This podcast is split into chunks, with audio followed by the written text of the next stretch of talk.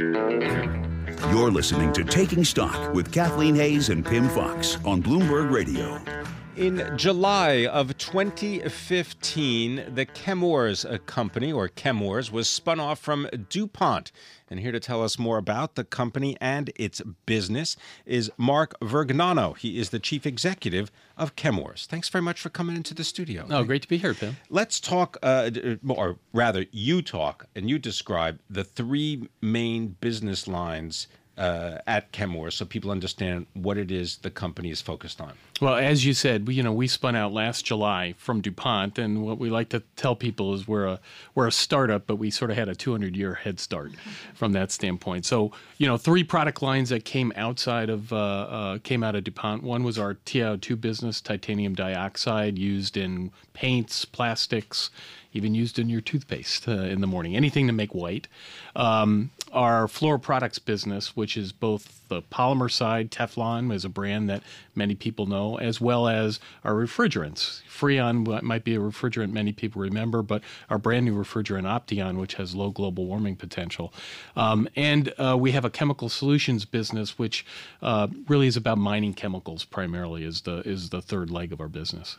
I just want to touch on the fact, uh, first of all, your background. You're a real chemist, aren't you? Well, chemical engineer. Well, there you go. But still, so right. what was what was your kind of path from being a chemical engineer to now running this very exciting CEO slash startup? Yeah, so I, I, I, came out of the University of Connecticut, not that far away, uh, uh, and uh, came into DuPont 35 years ago and uh, started right away there. I ended up getting my MBA while I was there, but progressively just took different roles in different jobs. Started in the lab, started uh, doing uh, process development, and then eventually running businesses. Does it help to be someone with a real chemical background to run a company like this? I, I think well I always what I always tell people it's great to have an engineering background just from a a logic flow. You know, you, you sort of think of things logically. I think it helps. But a company like DuPont and now a company like Chemours, chemistry is really what we are right? We are a, chem- a, chemistry company. So from that stand, it's absolutely is very helpful in terms of the background for the company. Now, I got to ask you this question because you were, as you just described, spun out of DuPont, and there are legacy legal issues that exist. Can you shed any light on responsibility, where they stand, and you know what you believe is going to happen? Yeah, I, I, what I would say is when we were spun out of DuPont, we we were spun out with a variety of things. Three fantastic businesses that we talked about.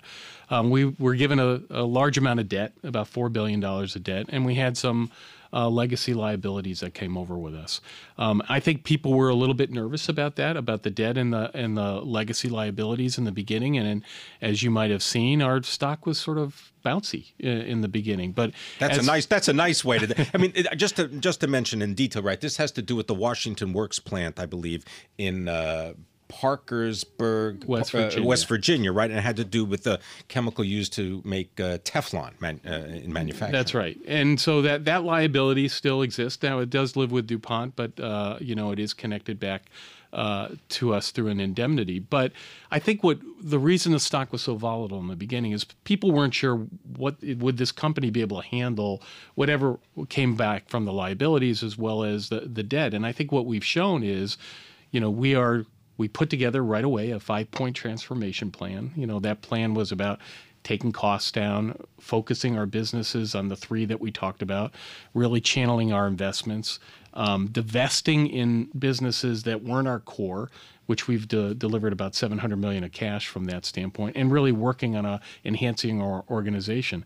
As we've been successful in taking the cost out and successful in, in uh, sh- uh, shedding those businesses and taking the cash that can be aimed down to bring our debt down, I think people have gained lots more confidence in this company. So I think a lot of those issues now are getting lesser and lesser in the minds of our investors, and that's why we're up 150% in our stock price. So, what drives demand for your products? And of course, one of the big ones you say that the uh, titanium dioxide, which is in so many things, including toothpaste.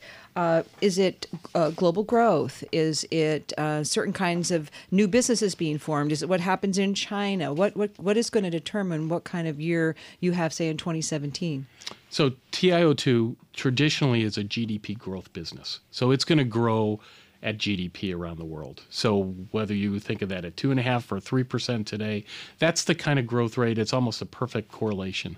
But the way you exceed that kind of growth is by bringing in new products. So, for instance, we have a brand new TiO2 product uh, that we call uh, Ti-Pure One Coat. It allows paint manufacturers to manufacture a paint that you and I can apply in one coat. So it, it enhances because it has the hideability, it has the opacity that you need if you're going to paint in just one brush stroke. Now, you and I both know we both, I'm sure, painted rooms before, and Oh, yeah.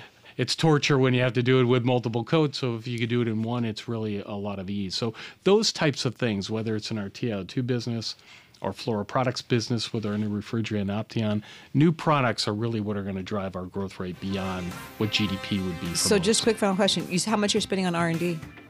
R&D for us is about two to three percent Okay. of of our revenue. Um, it's it's you know aimed a little bit differently around those three businesses, but it's about two to three. Okay, well, he's he's committed. He's been up 150 percent since his company was born a year ago. I'm talking about Chemours CEO Mark Vergnano. Thank you so much for joining us. I'm Kathleen Hays, along with Pimm Fox, and this is Bloomberg.